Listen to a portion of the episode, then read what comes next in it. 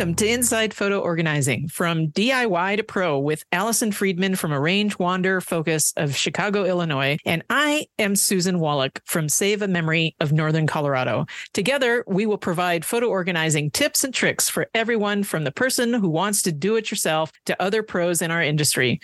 We'll discuss current software and hardware news about photo and digital asset management. We will be answering your questions, and we hope that as you learn more, you can complete your own photo organizing project and feel more confident to finally know hey, I can find that special photo that I've been looking for.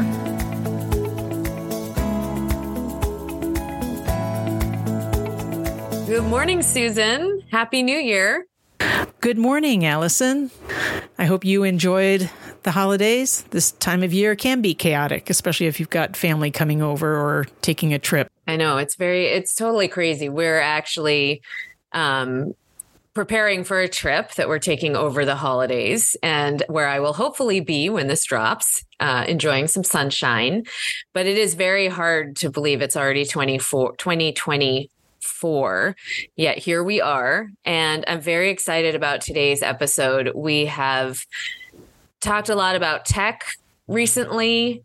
Uh, and today we are heading back into the realm of stories and how to preserve the stories of your loved ones. And who knows, maybe you just spent your holidays or you're listening to this now with family and you're learning some things about family that you didn't know. And so I am just super excited to talk about all of that with today's guest.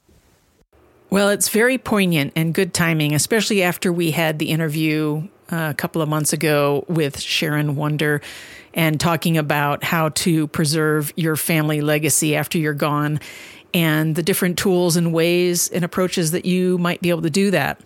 Somebody shared with me a, a podcast called um, All There Is by Anderson Cooper. And that really was fascinating to me. I found a lot of great information in it. Um, it is um, for those listening, if you haven't heard it, um, it's a wonderful pat- podcast, especially if you're dealing with some grief over the loss of someone you love in your uh, in your life. And um, what uh, what it started, uh, or his initial intent was for himself just to record uh, the fact that after his mother passed a few years ago, uh, of him finally getting up uh, enough, um, I guess I just call it nerve, to go back into her apartment and to look through her belongings and figure out what to keep. Mm-hmm. And um, I don't know uh, if any of our listening audience have um, had that experience where you know someone in your family is gone um, and now you're having to go through their belongings and they're not there to tell you what's what's important anymore. Um, i know with my uh, parents uh, both of them have passed and i have found things in their uh, nightstand drawer uh, wrapped in a cloth in a box and i don't know the significance of it, but clearly it was important because, especially on my mother's side, my dad was the hoarder. He loved to keep things and he was always finding things in trash that he knew he could fix and reuse and repurpose. But my mother was, you know, if you don't need it, get rid of it. And um, I know when I was uh, 18 and we moved to Hawaii, we had to downsize our life because it was very expensive to move things uh, across country and, and to a tiny island in the Pacific. And so I'm pretty sure they got rid of a lot of stuff before we made that that trek. And so the things that my mother kept um, really had to have some important significance to her. And I have a few of those things that I don't know what those stories are. So now I want to just document where I found it and that all that stuff I just told you, it must be important uh, for my mother uh, to have kept it. So uh, this app that um, we're going to talk about here um, was developed by our next guest. And um, I'm sure she had uh, her reasons for doing that. And so we'd like to welcome Heather Nickerson. Great. Thank you so much, Susan and Allison. Pleasure to be here today with you all. Yeah, well, thank you for Yep. Thank you for joining us, Heather. Um, and just a little bit of background, you know, we met at the Photo Managers Conference last April, but you're not a photo manager. You were there to actually give our keynote speech on privacy, and you showed us all this app that you've developed. Um, and it was it was pretty funny the way we met, actually. But let's start by you telling us a little bit about yourself and your background, and we'll go from there. Sure. Sounds good. So I have a very, I think, unconventional background for being now a patented SaaS technology platform founder. So I started my career with the Central Intelligence Agency. And I spent nearly a decade working as an analyst, serving both here in the US, but also overseas. Um, I did a tour in Afghanistan as our presidential daily briefer to the commanding general in country, COMISAF. And I also spent two years working on an executive order task force at the White House during the Obama administration. So that was my first career. I was then headhunted out of the CIA to go run and grow a private security firm. And I like to think that as my second career. I spent nearly a decade there running and growing the firm, but also towards the latter half of my time there, started doing a lot more work with families and understanding that one of the biggest security threats to them was actually their privacy or lack thereof, especially when involving young and teenage children. So at the time, the privacy field was relatively new. And I did a lot of work helping families protect their privacy, protect their information. I even authored a book on how to protect your privacy. And from there, um, moved into COVID. Uh, the world changed as we know it. And what also happened during that time running and growing that firm is my mother passed away. And because I was a senior executive running and growing a private security firm, I had very little time to process uh, the grief and essentially all the stuff that went with losing a parent. And because I was the eldest and the only girl, I've got brothers, but I'm the only girl, they turned to me and said, Good luck with that. And I had to figure out what to do with all of my mother's stuff. She left us 6,000 square feet of stuff. And she had an estate plan. So the accounts, the property, that was all taken care of. But it was the end of the day, it was the stuff. So that's what led me to my current, I think I think of it as my third career, but my current role as co-founder and CEO of Artifcts. And that's spelled A-R-T-I-F-C-T-S dot com. I am all for. We are all for second and third careers on this podcast. As yes. all both Susan and I are both there, right there with you. So we're going to spend most of the time talking about Artifcts and and all of the you know, keeping all the stories and things behind it. But I want to back up for just a sec because your background is fascinating. Um, and, you know, privacy is something that I also care very much about, have done some speaking on, et cetera. And I just wanted to relay one very funny story, literally about how we met was I gave a talk at our conference on, you know, one aspect of privacy. We don't need to go into details there now, but and there was this, you know, woman sitting towards the back, very soft spoken, and she had some great comments throughout, and we had all this great discussion. And, you know, we, I introduced myself, or maybe you did after, and then I find out your incredible background, which you just relayed to us. And I have to say, I can't remember whether I told you this, but I was so happy that I did not know your background before I gave that talk because it would have made me pretty nervous to have you, the expert, in the room. A little intimidating, yeah. A little bit. Well, I would say, Allison, you're also an expert, especially in the the topic you were discussing. And I loved your presentation, and it was it was a great way to meet. And now being able to collaborate on the privacy advocate course for the photo managers, it's been it's been a real joy getting to work with you on that and have a fellow privacy advocate. So yeah it was fun and this is the last thing that that i'll say on this and then we'll we'll move on but we do have a course for the photo managers and that is actually open to anybody that heather recorded most of. I did a part we'll drop the link in the in the show notes um because it's something that you know i feel very strongly about as does you know all three of us do but it was a very very funny meeting. And Heather also gave our, our keynote on privacy during that conference, which is how we met. But as mentioned, you were also there because of this mm-hmm. new app Um, actually, how new is it? When did you launch it? So we launched it in, well, we started the company December 2020. The app was formally launched in August 2021. And that in itself is a really interesting story. So we had beta in May 2021, and we invited 125 people, friends, family, and also complete strangers to join us for beta to test out our new app, Artifcts.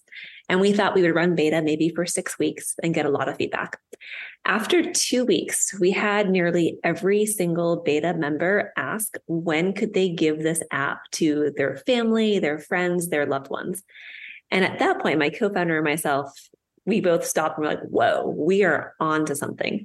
How quickly can we get this out into the marketplace? So we ended up wrapping up beta after only two weeks, but phenomenal feedback. And then we doubled, we had at the time three full time developers.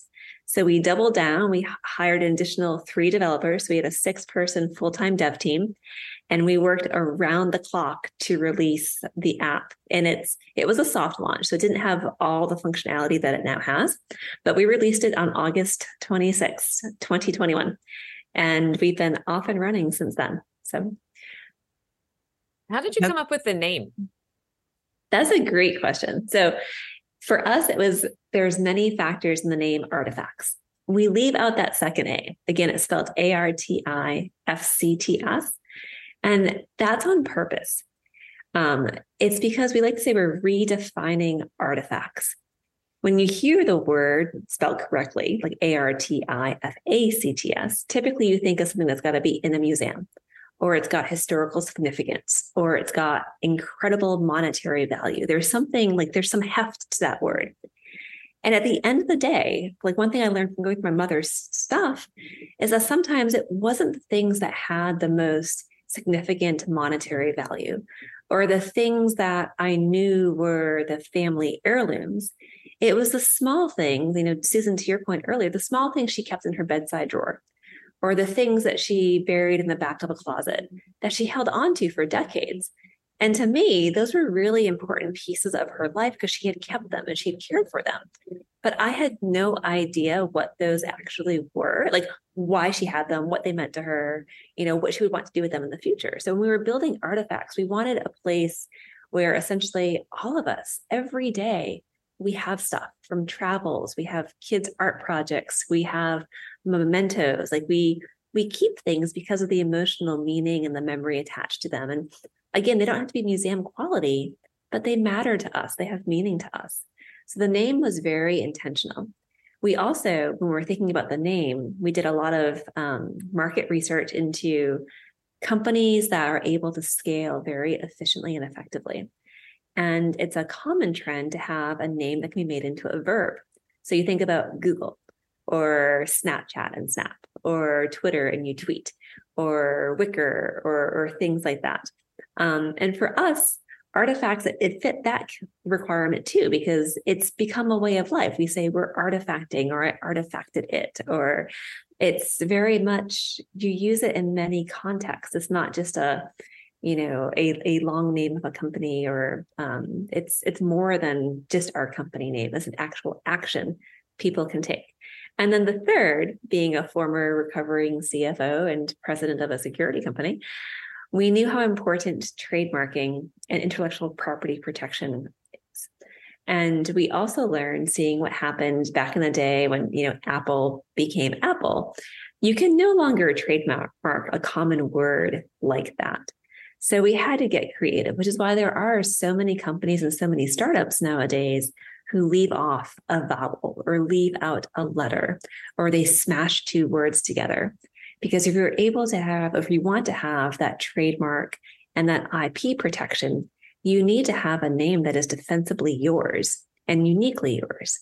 So for us, Artifcts hit all three categories. It was really core to our mission, which is helping people capture, preserve, and share the history, stories, memories, and value behind all their stuff, regardless what it is. It was able to be used very easily in context. Again, I'm artifacting or I artifacted it or let's go artifact together. And then, of course, because we did leave out that second A, it's uniquely ours. So that's that's how we got to the name. There was a lot of thought and many months went into it, but it was it was a fun process. That's that's I really appreciate that background. Um and and being in um, IT for over 35 years in the last 24 before I retired for local government, I also um, can appreciate your privacy background, and I really appreciated your uh, talk.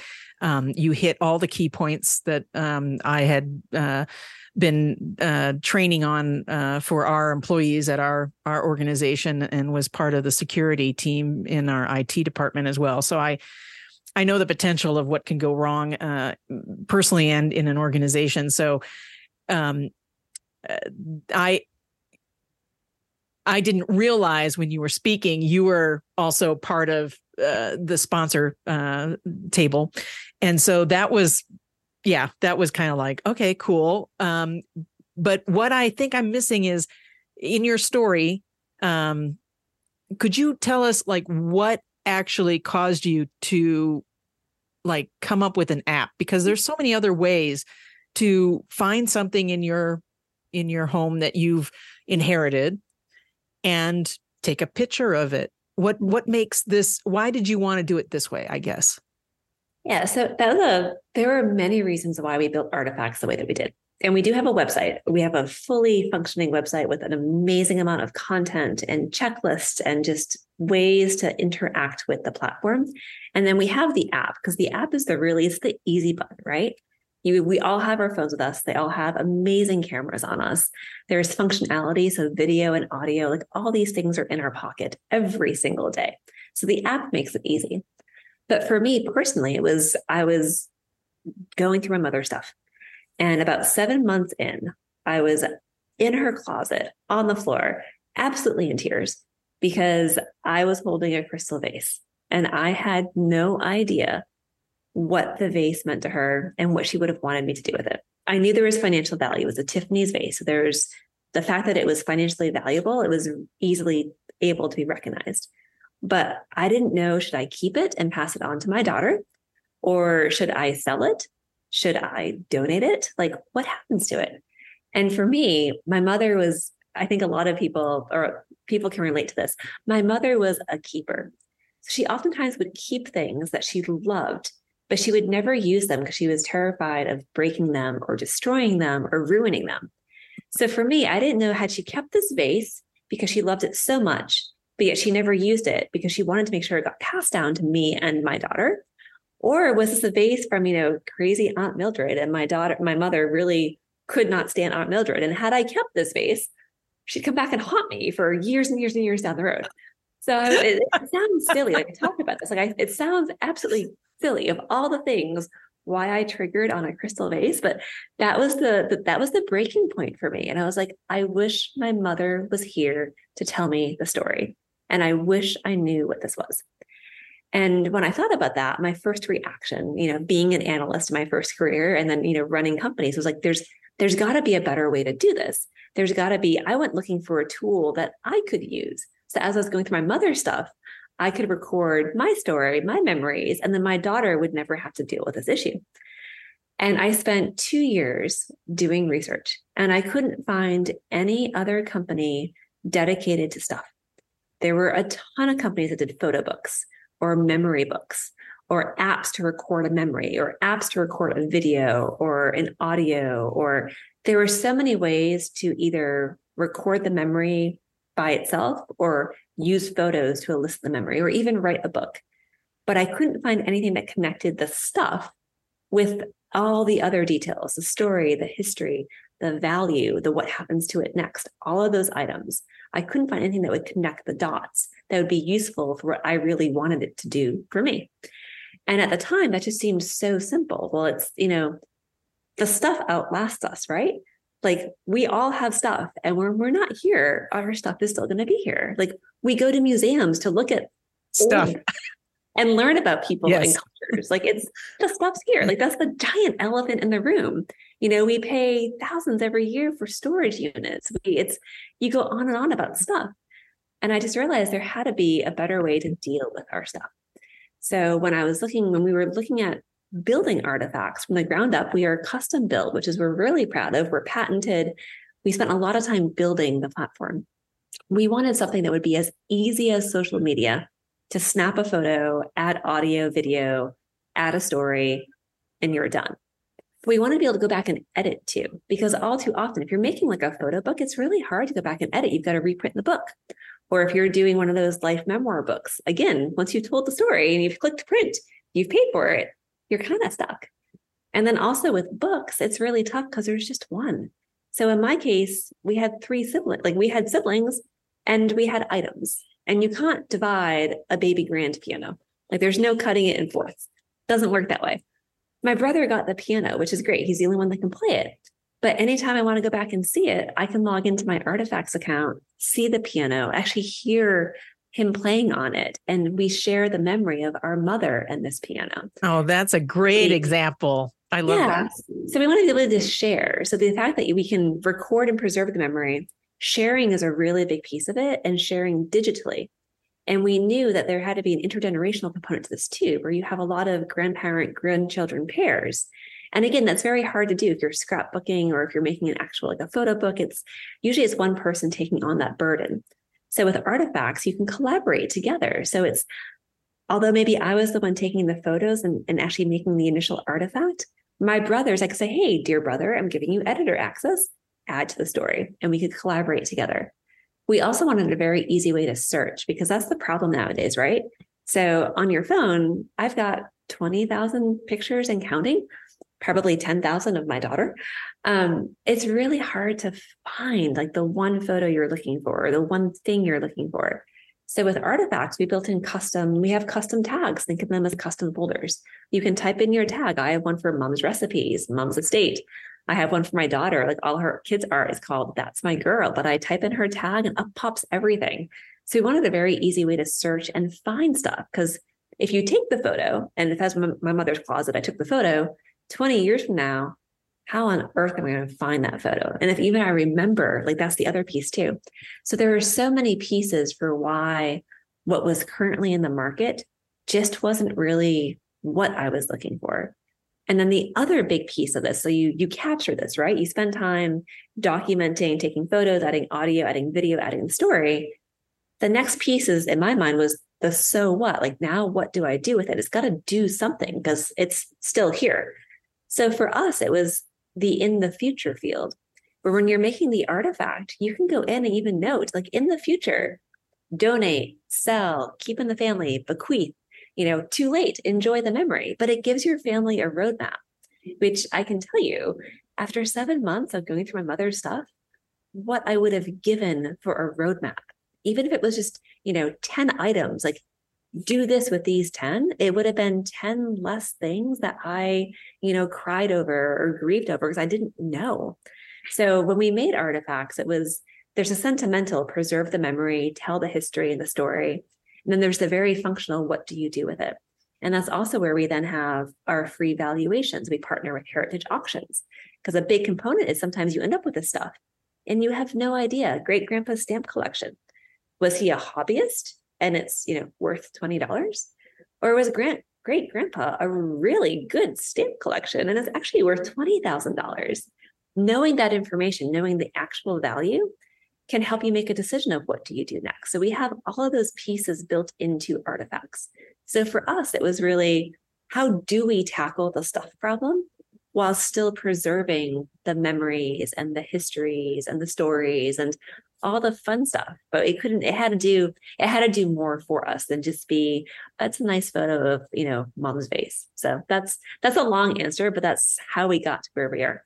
No i i i appreciate that and it really uh actually my mind just started like firing on all cylinders about how uh others could use this including um you know, you're probably aware of the the fires on Maui that devastated the town of Lahaina. I used to live out there, and uh, that really hit home for me. And in 2021, in December, here in Colorado, we had those other devastating fires between, they called it the Marshall fires between uh, Superior and Louisville, uh, where over a thousand businesses, I'm sorry, uh, that mostly uh, residential areas, so a thousand homes, but there were also businesses uh, included in that that were destroyed, and many many people um, uh, in that fire. We didn't we we I think there were two souls lost.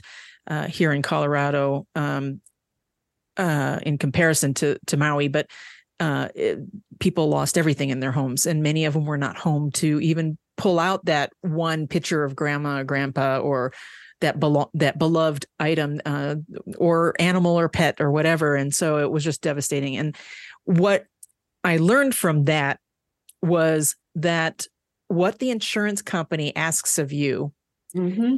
You cannot even imagine how to like in your head remember what items you have in your home and what are valuable. So after that, there were a lot of threads on social media and in the news about uh, the struggles that people were facing by having to fill out um, tons of paperwork to get um, in the insurance money on the things that they lost. And you know, we all uh, who have um, home or renter's insurance, there is a line item for things. And I thought, you know, um, they recommend that you walk through every room and just videotape and uh, take uh, verbal notes of what's in the room and what's important. And, you know, I thought after those fires, oh, I'm going to do that, you know, and I started to do this comprehensive home inventory and it was daunting.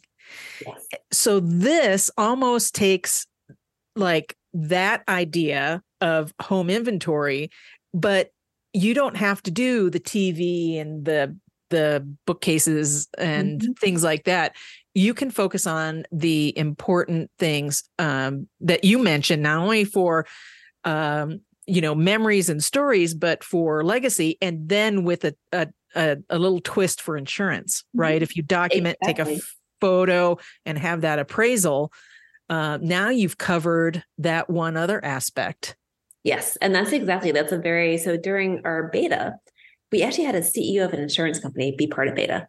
And he was giddy because there are a ton of home inventory apps out there, right?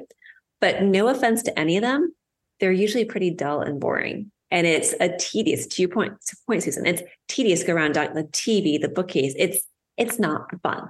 So with Artifcts, because you get that that fun side, like tell me the story, tell me the history, add the video too. Like you have a really fun and engaging way of essentially doing a home inventory without realizing you're doing one. Yep. Typically, our users or members, it's the heart value and the financial value. And you think about after a natural disaster or any type of just unexpected life event, it's those things that either have tremendous heart value, first and foremost, like that's what you miss and that's what you want back. And sometimes there's no way to replicate them or get them back. And then the other thing is the financial value. How do you document for insurance? So we actually, one of our very functional pieces of Artifcts is that with a click of a button, you can export your entire collection or a single artifact to your homeowner's insurance policy. Same thing with your estate plan. So again, we wanted to build a platform that had, once you make that first artifact, there are so many things you can do with it. And we currently we've we do work with a couple of um, insurance companies, and one of the things that they love is that they can go and for the, what they do is they gift artifacts to their clients, and they say go home and artifact anything over X amount of money, and their clients will do that. But then they also find the clients are artifacting the things that have that tremendous we call heart value. And for them, it's if you ever have to file a claim, you have all the documentation and artifacts. You have all the details. You have photos, you may have video. We also have a section to attach documentation. So maybe it's a receipt or, or a certificate. Yes, exactly. It's tribute to authenticity. So, like with jewelry, like a lot of people will artifact their jewelry boxes. Yeah. And it's a great way if you, even if it's not a natural disaster, if you're out on the beach and you're swimming and you're in the Outer Banks and your ring slips off, if you've artifacted it, and you have the details, you have the photos, you've attached the documentation, you click and send to your insurance agent. We've gotten feedback from those insurance agents that say it's less than 24 hours to process a claim versus what could take weeks and weeks and weeks of trying to prove one, you had the item, and two, yes. it's gone. So, yes. I'd like to, to make a distinction because a lot of what we talk about on our show is preserving the stories behind the photo or the video or something mm-hmm. like that. And what you're talking about is a little bit different. So, what you're talking about is not, you know, let's preserve those 30,000, 50,000, 100,000 photos yes. and those stories. What you're talking about, and your app is not designed to do that. It's not a photo storage app. at all. Is they're completely different purposes. What your app is the things. And I just wanted to make that clear just because we do talk a lot about the the photos but you're not nobody is going to i wouldn't i would assume that nobody is going to start putting their entire photo collection in there their videos. No. It's just not what your purpose is Exactly. But what we found working with photo managers and even like downsizers and organizers is that people will artifact, maybe it's their their top 10 or top 20. If you if you paid money to make that gallery wall and you have all those beautiful photos, awesome. Artifact them, add the story, add the video, add the audio. We even have an ability to print off QR codes. So pop it on the back of the photo. Because although we say photos are worth a thousand words, they still can't talk. And a great example is I have this old photo of my mother. I love it's from her early 30s. She's a sideways profile shot of her on a summer day. She's got this gorgeous smile. I have no idea where the photo is. Like I know nothing about this photo other than it's my mother. But because my mother looks very different then than how my five year old daughter knew her before she passed away, my daughter could not tell you that was my mother in that photo. So one generation removed, my daughter had no idea that was my mother. And that's the bit for us where again, we're not, we're not saying go upload all 20,000 photos to Artifcts. If you've got a story behind every single one you want to do it, there's nothing stopping you. But that's not, we are not a photo storage site. There are amazing companies out there dedicated to photo storage and photo organization. We're really here to ensure that the really important photos, the really important video snippets, the really important stuff is documented. And for us, like that, in my own case, you know, if I make a photo book, I now pop an Artifcts QR code into it because I may have a photo and a small caption. But then if I have the Artifcts QR code up, pops the video. So if I've got a photo book my daughter skiing, awesome. Here's also the video and the audio and the trail maps and everything else that goes with this that I can't put into the photo book. Same thing with gallery walls or old photos. It's it's really yes, we are designed to be stuff first and foremost, but typically the stuff includes bins and bins of photos. So as Cathi Nelson, CEO of Photo Managers would say, if you're going through the ABC process, you know, for us, the Artifcts is really the top of the pile of like the what you're going to keep. Like we're the tip of the iceberg. So think of us for kind of those again, top 10, top 20, whatever that happens to be. The ones that have the family histories, the family stories, the memories, the ones you want to make sure the next generation knows the kind of the who, what, when, where, and why behind it all. It and, really, yeah, forces you to be intentional. Yes. So and I mean, the there's nothing wrong with keeping all of those 50,000, 100,000 photos, but exactly. You, they have different, they have a different purpose. Yep. Exactly.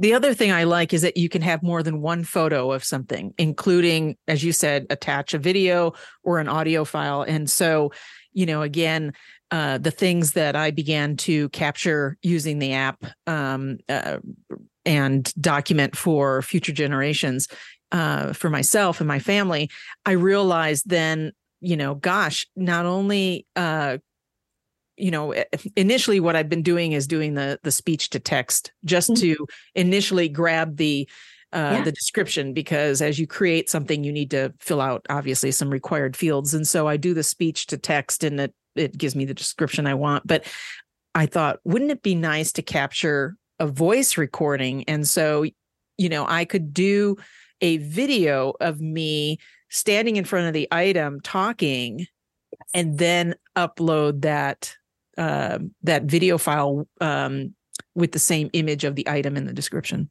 Exactly. And that was a big part. Like back when we were talking about how I, how we designed this at the very beginning is I wanted a space to connect the dots.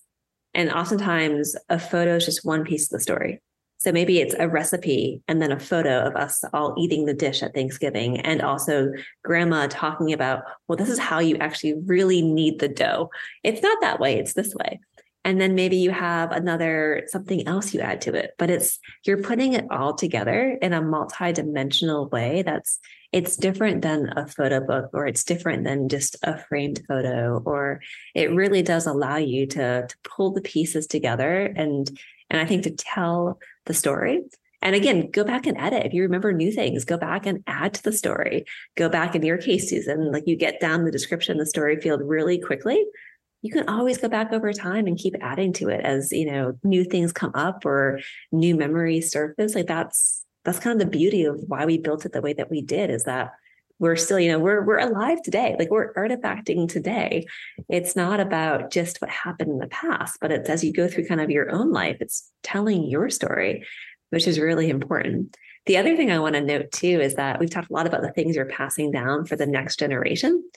What really surprised us when we built the app, and I still remember about a month in, I got an email from a member who was like, the only reason I've been able to downsize my mother and move her into assisted living was because of Artifcts.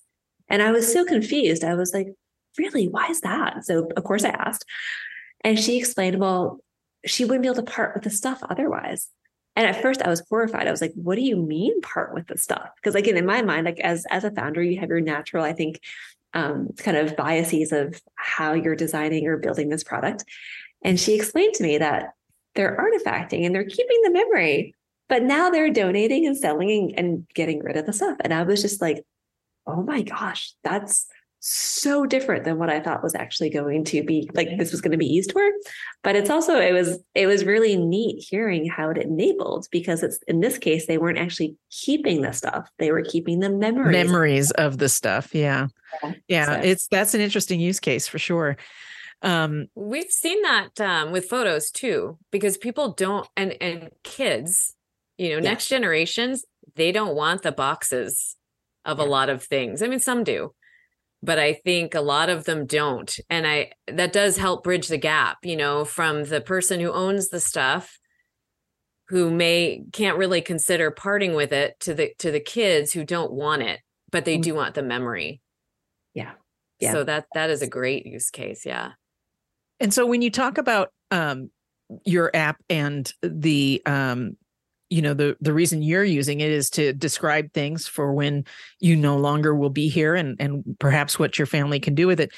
Um, your app i'm guessing has a legacy contact or a way to invite family so that uh, mm-hmm. someone else can uh, continue to perpetuate the app?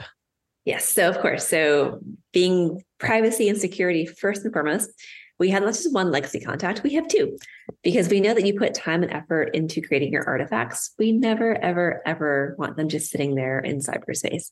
So we ask you for a primary and a secondary. So in my case, my husband's my primary, my daughter is my secondary.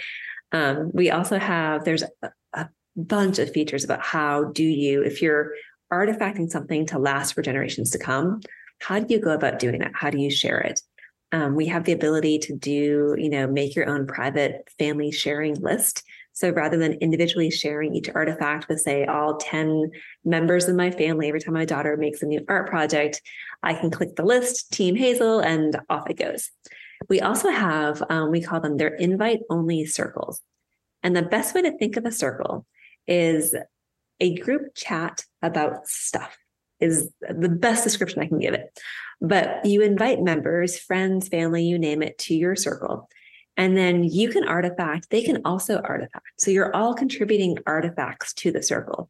But when you share with the circle, everyone gets a notification that you've shared an artifact. So for me, what I've done over the holidays is I love hosting, entertaining. So like for Thanksgiving, I'll make a Thanksgiving artifact circle. And all the recipes, either ones that we make or ones that people bring, we all artifact the recipes. Everyone has access to it.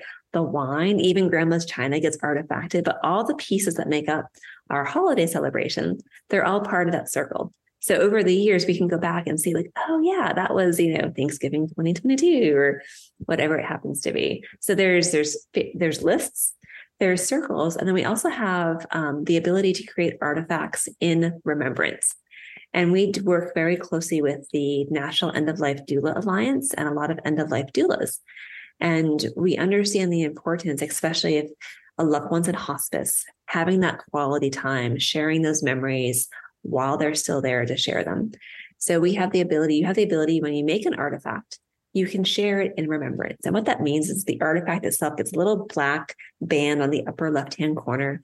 But then when you share it with them, think of it kind of as in lieu of giving flowers, give an artifact. You're giving that memory, that memento, that moment in time that maybe only you are the one that that has that memory or has that um, the history of the story. You're giving it to the family, and then that stays essentially in their accounts for for perpetuity. So as long as we're here and functioning, you've got those in remembrance artifacts, which is a really beautiful way of when you're thinking about celebrations of life or other ways to commemorate um, folks, even pets. This is one of those things where we never expected. Again, there's a lot of apps out there for pets, but people have artifacted their deceased pets and memories of pets and mementos. It's just, it's things like that where you're just, it's amazing. I think when you build something, you release it essentially into the wild, how people adopt it and use it for kind of their own use case. So I love that. So I have a, a question and a comment about that. For the the comment is more it seems like such so often after somebody passes somebody will you know collect photos or or mm-hmm. videos mm-hmm. of that person and they get shared but this seems like a, a much better way to bring that alive because of the connections between the different things or different photographs so i love that going back to your the sharing and the groups. So, one of the things that drives me insane about a lot of photo apps, which I never will recommend because of this, is if you say you create a, a circle or a group, I can't stand when, so say I, I create a group of, of Susan and, and Heather and me, and um, I share some things. And then Susan says, sorry, Susan, I'm about to throw you under the bus. Susan says, I'm going to invite my friend, you know, Christy, because she'd really like this. And I think she should be part of this circle. I can't stand when there's no control, when the original sharer does not have control over whether Susan can or cannot share with Christy. So, do you have things built in to Artifcts um, that give you the control. So yeah. it can't just spread the tentacles out there. yeah, so that's a great question. And given background of privacy and security, everything we built at Artifcts from day one has our members' privacy and security first and foremost. So we have throughout Artifcts, there's many layers that enable you to decide if and when you want to share. So everything you make on Artifcts is private by default. That is the default setting. There's no need to toggle a switch or click a button or scroll through fine print to figure out how do I keep this private? No, by default, everything is private. We even note in our member agreement that you retain the copyright. This is all yours. And that's one of the reasons why we also, slight tangent, but why we also, when you make an artifact, you can download it anytime in the original format. We don't compress files, audio, video, photos, nothing is compressed. You get everything back the exact way you upload it into Artifcts. And you can even print off a beautiful PDF of the completed artifact that comes out kind of like a, a storybook format. That's but, huge. Yeah. So we we take privacy and security first and foremost. Allison, specifically to your example with the circles. Yes. So as the owner of a circle, if you create the circle, you are the only person that can add others to the circle unless you were to give Susan admin control. If you give Susan admin control and she decides to invite Carrie, and you're not a really big friend to Carrie, you can take away Susan's admin control so she can't invite anyone else in the future. Carrie is still part of the circle unless or until you kick Carrie out of the circle now as a sole admin. But that is how we work at Artifcts. We have it's essentially multi-layered control for each step of the process. Even when sharing, the default share essentially function or view is viewer. When you share an artifact, you're giving someone view access to it. So they can't edit, they can't delete it, they can't mess around with it. It's yours exactly how you created it. But we do know, I mentioned earlier, sometimes the ability to collaborate is really nice. So you can give someone editor function and they can add to the story. And it's a great way to say, dear brother, fill in the details I forgot. Over to you. If you want to take it a step further, and this is what I do with my husband sometimes, is I'll, we can also give someone full control. So the artifacts is view, editor, full control. Full control means he can add photos and video. He can totally edit or rewrite my text. He can even delete my artifact if he wanted to. Um, but that's it. Again, it's up to you, the user, to decide what level of trust, what level of access do you want whoever you're sharing with to have that access.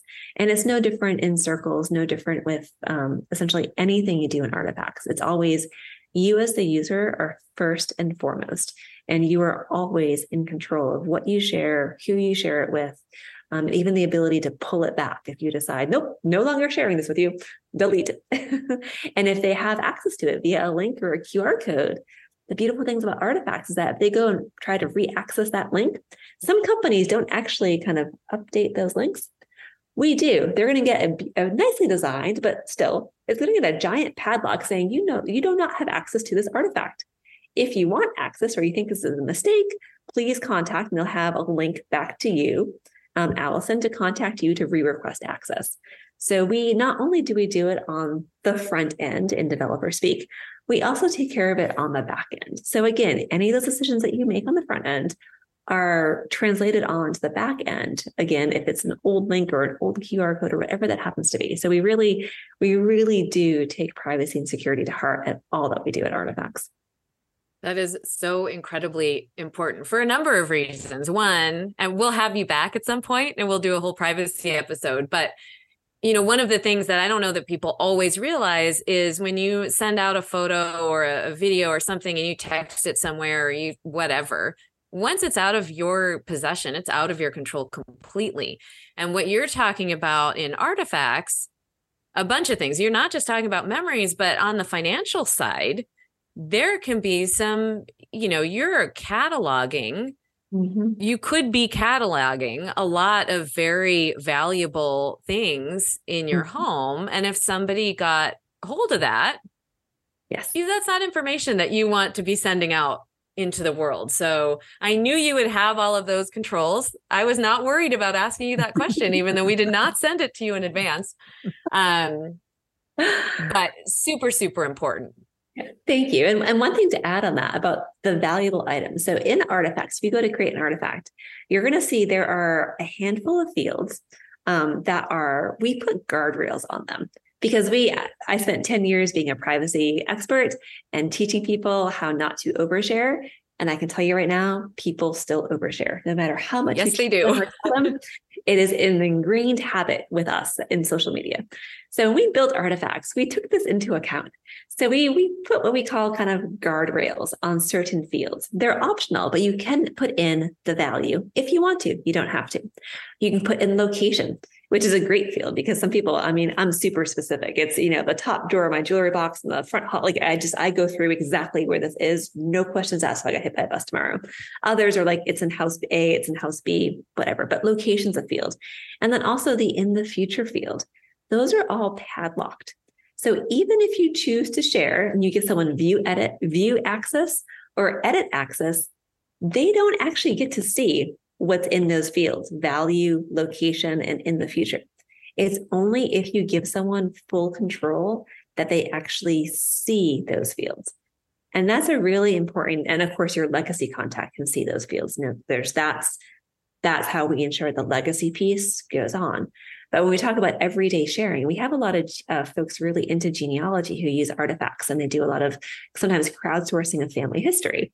And the last thing we want is you putting out, you know, you've got great grandma Nellie's diamond ring from the 1890s and it's three carats and here's the details it's here's the value here's the location and this is what happens to it in the future we don't want that out on you know a social media genealogy research group that's why we have those guardrails. So even if you choose to share with the world, make your artifact public and share as wide as possible, that sensitive information is still going to be protected. You still have to take an extra step and give people that full control access to view those really sensitive details.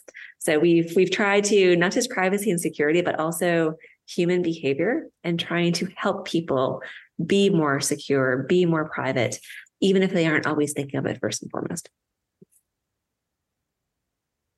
That's amazing. I love that. Thank you. I love that. I'm not surprised coming from you, but we like you'd cover all the bases. When we were building Artifcts, it was that if you remember early 2021, all of the social media giants were on the hill being grilled because of what they built and how it is essentially a privacy sinkhole. And there are a lot of negative I think, unintended consequences from using a lot of social media platforms. So when we were building Artifcts, we were paying very close attention to what do we not want it to be? Like what we wanted it to be was very clear in our minds. But we also had to think about what do we not want it to be? And that's one of the reasons we don't have likes and comments in Artifcts. If you're taking time to artifact a personal piece of your history, a story, a memory, and you want to share it with your family, just because your, you know, your brother, this happened, your brother's having a bad day, we don't want him saying, well, that's a stupid artifact and commenting it. And then it's stuck on your artifact or him giving it like a thumbs down.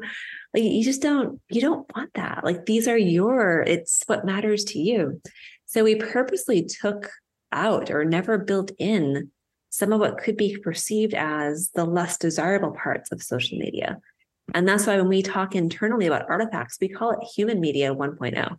Like we're de- hopefully defining and creating something that enables us to be essentially the core of being human. We're telling stories, we're sharing memories.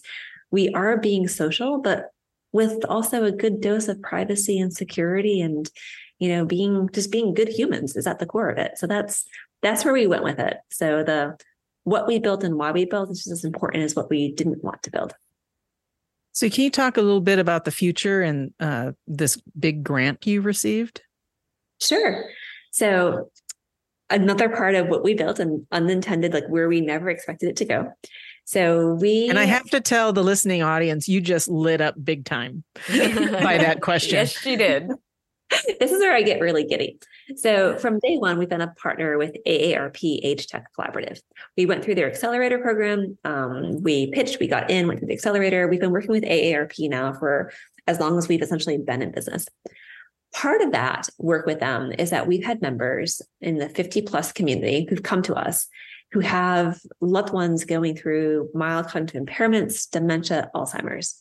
And we have heard anecdotally but we've heard firsthand how Artifcts has helped them, um, how Artifcts makes their day easier, how Artifcts has helped the entire family. So we think we're on to something in the brain health side of this. So this past summer, we applied for and got accepted into a program from the Massachusetts eHealth Institute. And our proposal was a project to study brain health and specifically whether or not the art of artifacting, making an artifact, um, can be an early screening tool for mild cognitive impairments and dementia. So we are now partnered with the UMass Chan Medical School out of Worcester, Massachusetts.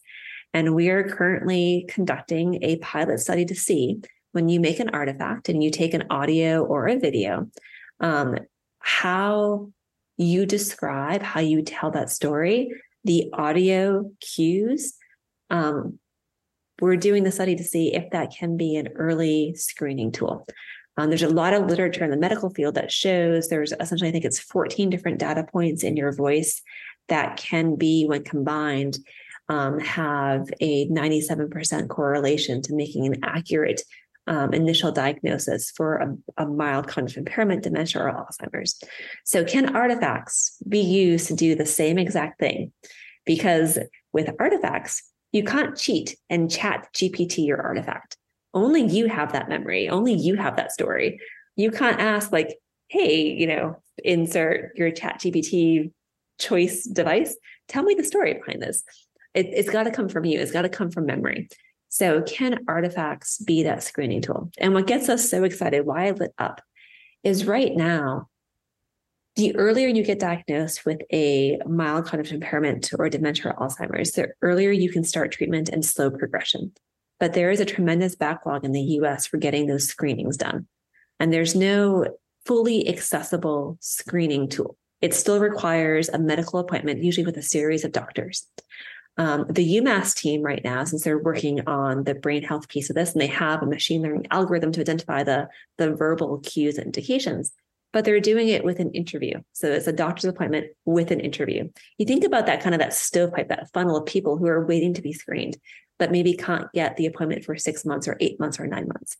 With Artifcts, if we're able to come out of the study and say, hey, Artifcts, yes, the audio files we you contribute to your artifact when we're calling from memory, they have the same efficacy or essentially the same ability as the questions asked during that interview process.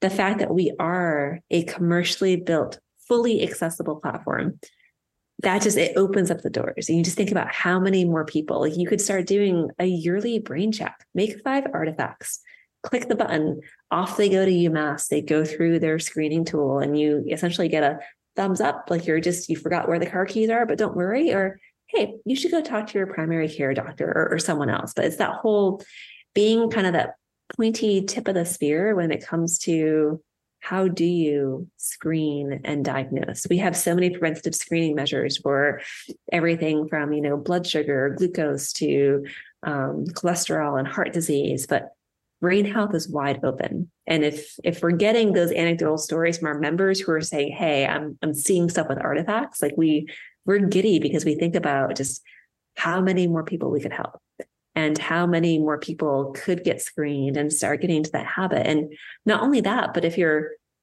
to go through the screening process, you actually have to create the artifacts. In doing so, you're preserving memories like at the very beginning. So it's not just waiting until, oh my gosh, grandma got the diagnosis of Alzheimer's and that's so sad. And now we've got to start artifacting. If you've been doing this for years before, it's you've already captured so many of those memories and those family stories and histories. And now everything else is just building on top of it. So we are super excited. Um, we are, we can't wait for the results. We'll be out later next year, but we think there's a lot of potential for using Artifcts as a brain health screening tool. That's fascinating. Really fascinating. Thank you. Yeah, thank you. It's again, never, we never set out to build a brain health tool but again it's because it's it's object based you're you're you're having to recall from memory you're having to tell stories and there is we do know there's medical literature that shows objects trigger the same neural pathways as sense and music so mm-hmm. there's a mm-hmm. lot of music therapy now for if you have a cognitive impairment um what about artifact like we think about this all the time just how many neat ways it can it really can help people and because we are privacy and security first. It's that whole just it all comes together and it's it does make us really excited. So that's that's wonderful. Yeah, I, it'll be so fascinating to see what the results are. Yeah, we are we are standing yeah. by and and really looking forward to it all and I'm very thankful that UMass selected us to, to partner with on this and very thankful to MeHI, the Massachusetts eHealth Institute for the grant to enable us to fund the study. So it's really it's it's exciting and we'll see we'll see what's next. Have you actually started the study or is this upcoming? we will be recruiting participants in the coming months. So we you have to because we're using human subjects, you have to go through the entire it's called the institutional review board. So we have to go through that process, which is very lengthy and involves a lot of um, both legal and also on the, the medical, you can imagine, side of just getting approval for everything. But we hope to kick off um, the study in early 2024. Um, so actually ongoing, creating the artifacts, um, doing the all the study protocol, and then we hope to have results ideally by mid mid 2024. Wow.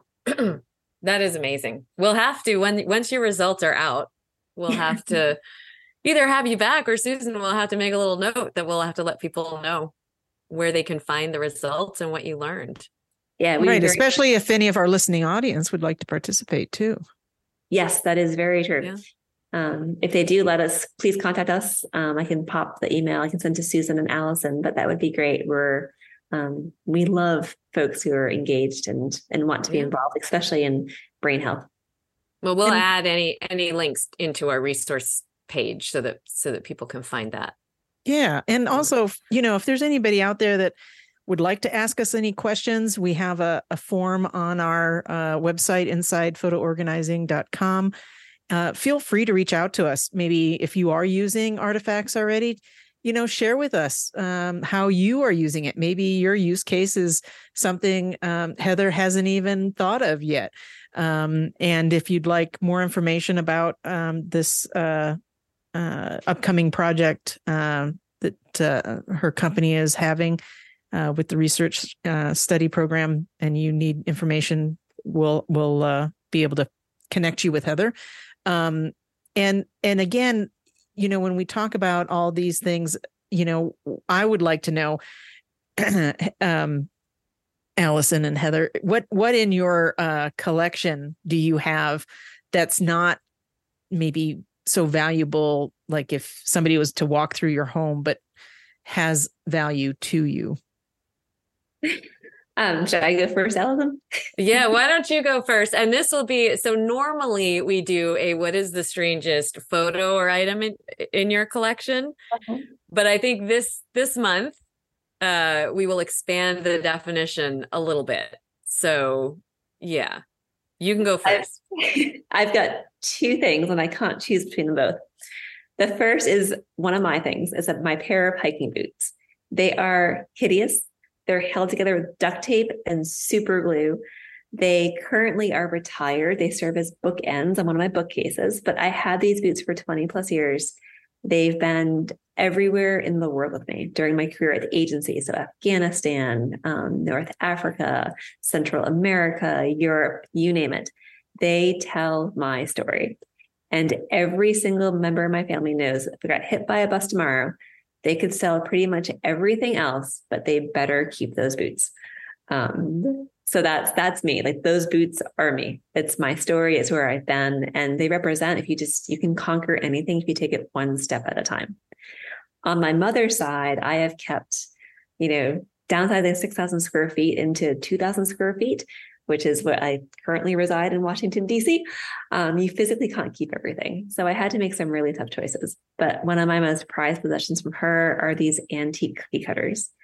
And I don't think they were new with her. I think they were old when she got them. I don't know the story behind them.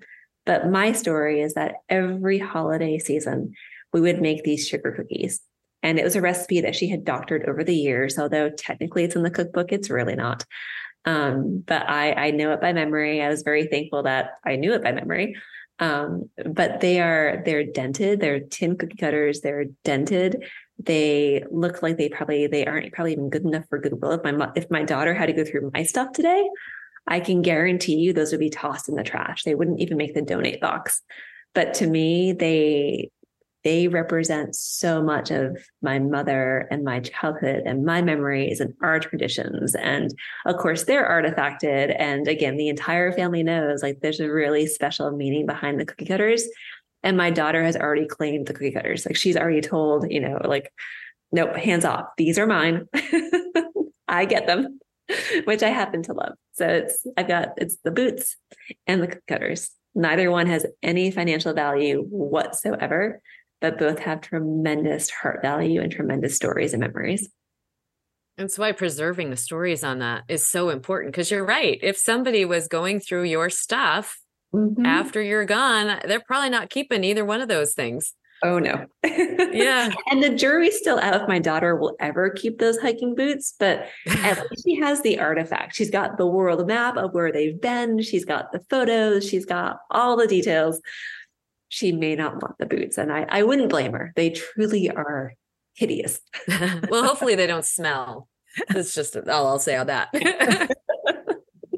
so mine are um there that's actually two things that are related because it's one memory that has two parts. So one is this set of six little tiny wicker hats they mm-hmm. are like a dark gray color. They're tiny. They fit in the palm of my hand.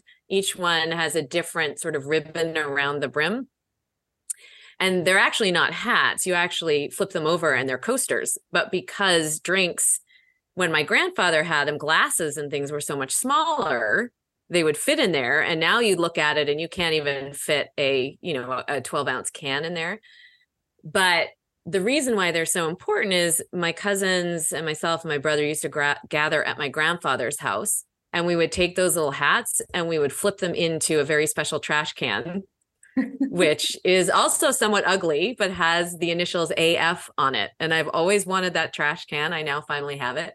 Um, but we would sit there you know when we were kids in the old house flipping those hats into the trash can. And neither none of those things have value financial value, I would yeah. say. But I have both of them in my house and they definitely need to be artifact. Artifacted, I guess. Artifacted, yes. They sound Artifacted, like yes. artifacts. yes. All right, Susan. So what's yours?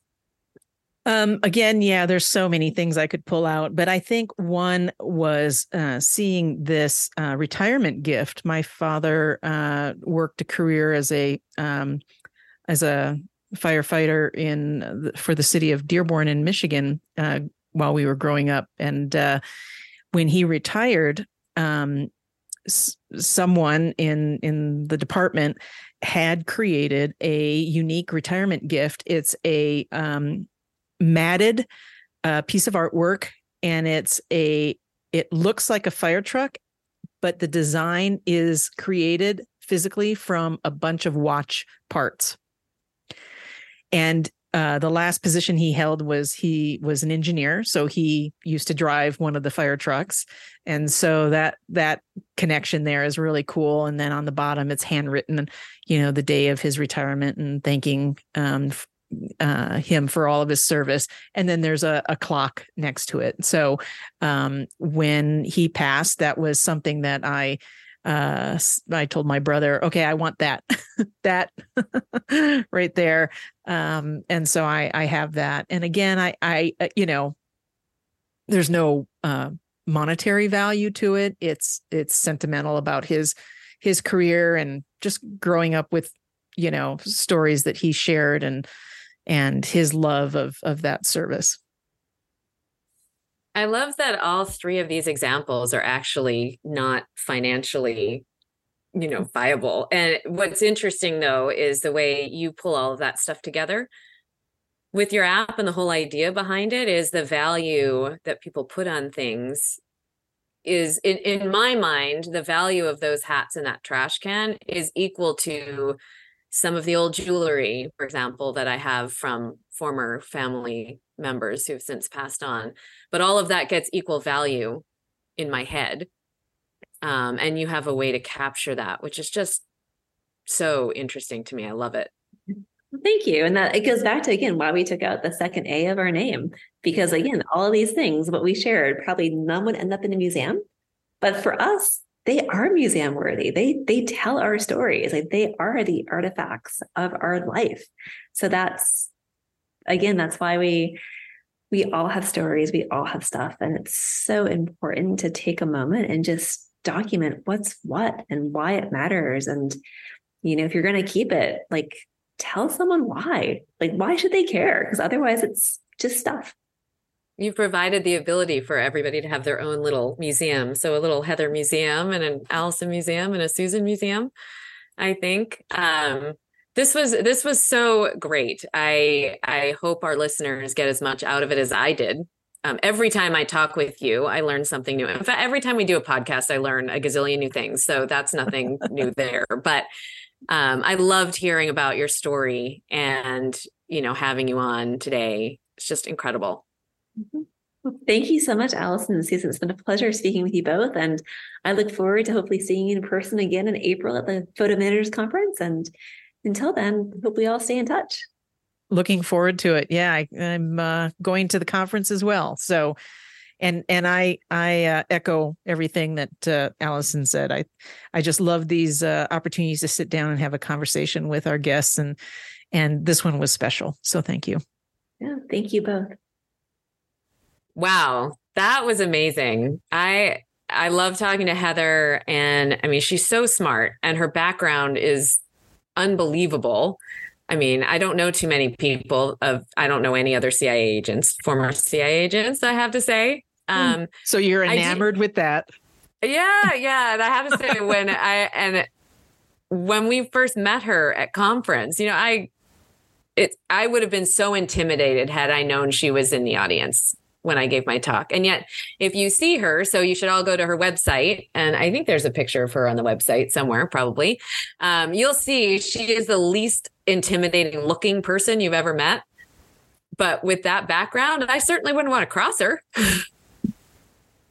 That's probably true. That's a true statement. Yes, but I I love the different um, paths that this conversation took because um, you know I didn't realize that um, you know you the insurance companies could use this for evaluations. I mean i was making those comments just as a as a way for me to use that tool. And then here she was like yeah there's actually insurance agents that are recommending this app to their their clients. You know like who would have known? I was mind blown. And the the, the dementia uh, research another mind blown uh, conversation. Yeah, I didn't know that about the insurance either. We learn something new every time we do this, which is why we do it. Um, but I am certainly going to reach out to my own insurance company now. So am say, I. hey, can you? This, I do want to add one thing uh, because I don't think we mentioned this anywhere, but um, we invited Heather on because we think it's a really cool product, and neither Susan nor I make any money from it. We're not promoting it for that reason. We just both thought it was really interesting, and Heather is really interesting. Correct. And there are other ways to, of course, document things of value for your insurance company. I'm sure there's apps that they can recommend and and there is a fee to this uh, app. but again, we tie it to the stories. We tie it to identifying things that people may not think are valuable in your home and what the story is. And when you can add your audio to it, when you're gone, that just adds even more value uh, for your family of you describing uh, that item in your home that you treasured. Yeah, video and audio, and of course the photos and whatever else you want to add. Now, if she could figure out a way to add in taste and smell somehow to document with that app, that would be pretty amazing. It's probably that, coming. That that is true. Yeah. So yeah, just a fantastic um, conversation. I, I love talking with her and um, so knowledgeable and unassuming as you yes she, she is. pointed out so. So we'll have all of the resources as usual mentioned um, on our resources page at www.insidephotoorganizing.com so things mentioned in this show and Heather has agreed to also show a link to her hiking boots artifact. So if you want to see the boots, check on go on over to our resources page and click on the link. Yeah, that that'll be fun. I can't wait to see those. Well, my dear, thank you for another lovely conversation with our with a new guest. So fun so fun. And I can't wait for everyone to hear this one. All right. Until next time. Until next time. That's it for our show today. Remember, you can find this episode on all of your favorite podcast apps. Be sure to click follow so you can stay up to date with the latest in photo organizing. We'll catch you next month.